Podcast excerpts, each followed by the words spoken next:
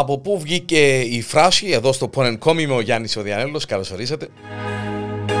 Σε μια ακόμη πασίγνωστη φράση έκφραση που ακόμη και σήμερα την χρησιμοποιούμε.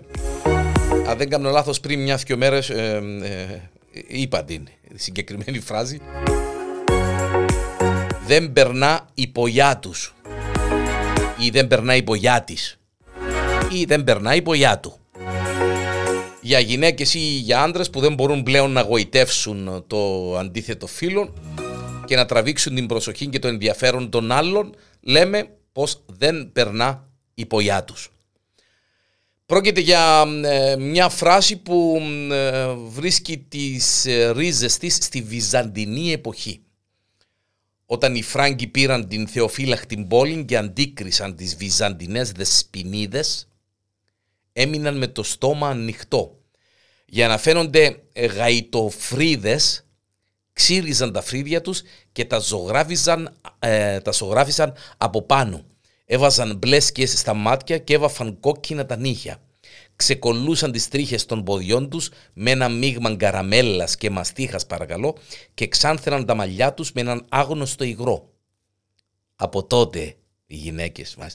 Στην αγορά της Κωνσταντινούπολης υπήρχαν πολλά μαχαζιά που πουλούσαν διάφορες αλυφές για το πρόσωπο και το σώμα.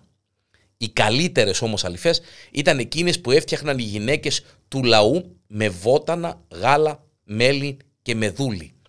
Τα παράξενα όμως καλλιντικά δεν τα αγόραζαν μόνο αυτές που ενδιαφέρονταν για την καλονήν τους, αλλά και αυτοκράτηρες που προσπαθούσαν να διατηρήσουν με κάθε τρόπο την ομορφιά τους για να μην χάσουν την αγάπη του συζύγου τους.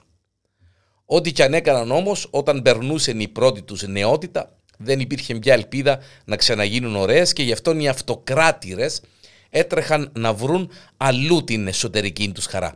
Ο λαός ωστόσο, που τα παρατηρεί και τα σατηρίζει όλα, όταν έβλεπε τον βασιλιάν να πήγαινε με άλλες γυναίκες, έλεγε ειρωνικά για τη βασίλισσαν «Δεν περνά τώρα η μπογιά της».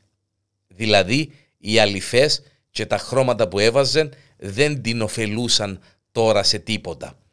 Και σήμερα η έκφραση αυτή συνηθίζεται κυρίως για τις γυναίκες που πάβουν να γοητεύουν, αλλά όχι μόνο και για τις γυναίκες, και για τους άντρες δεν περνάει υπογιά του.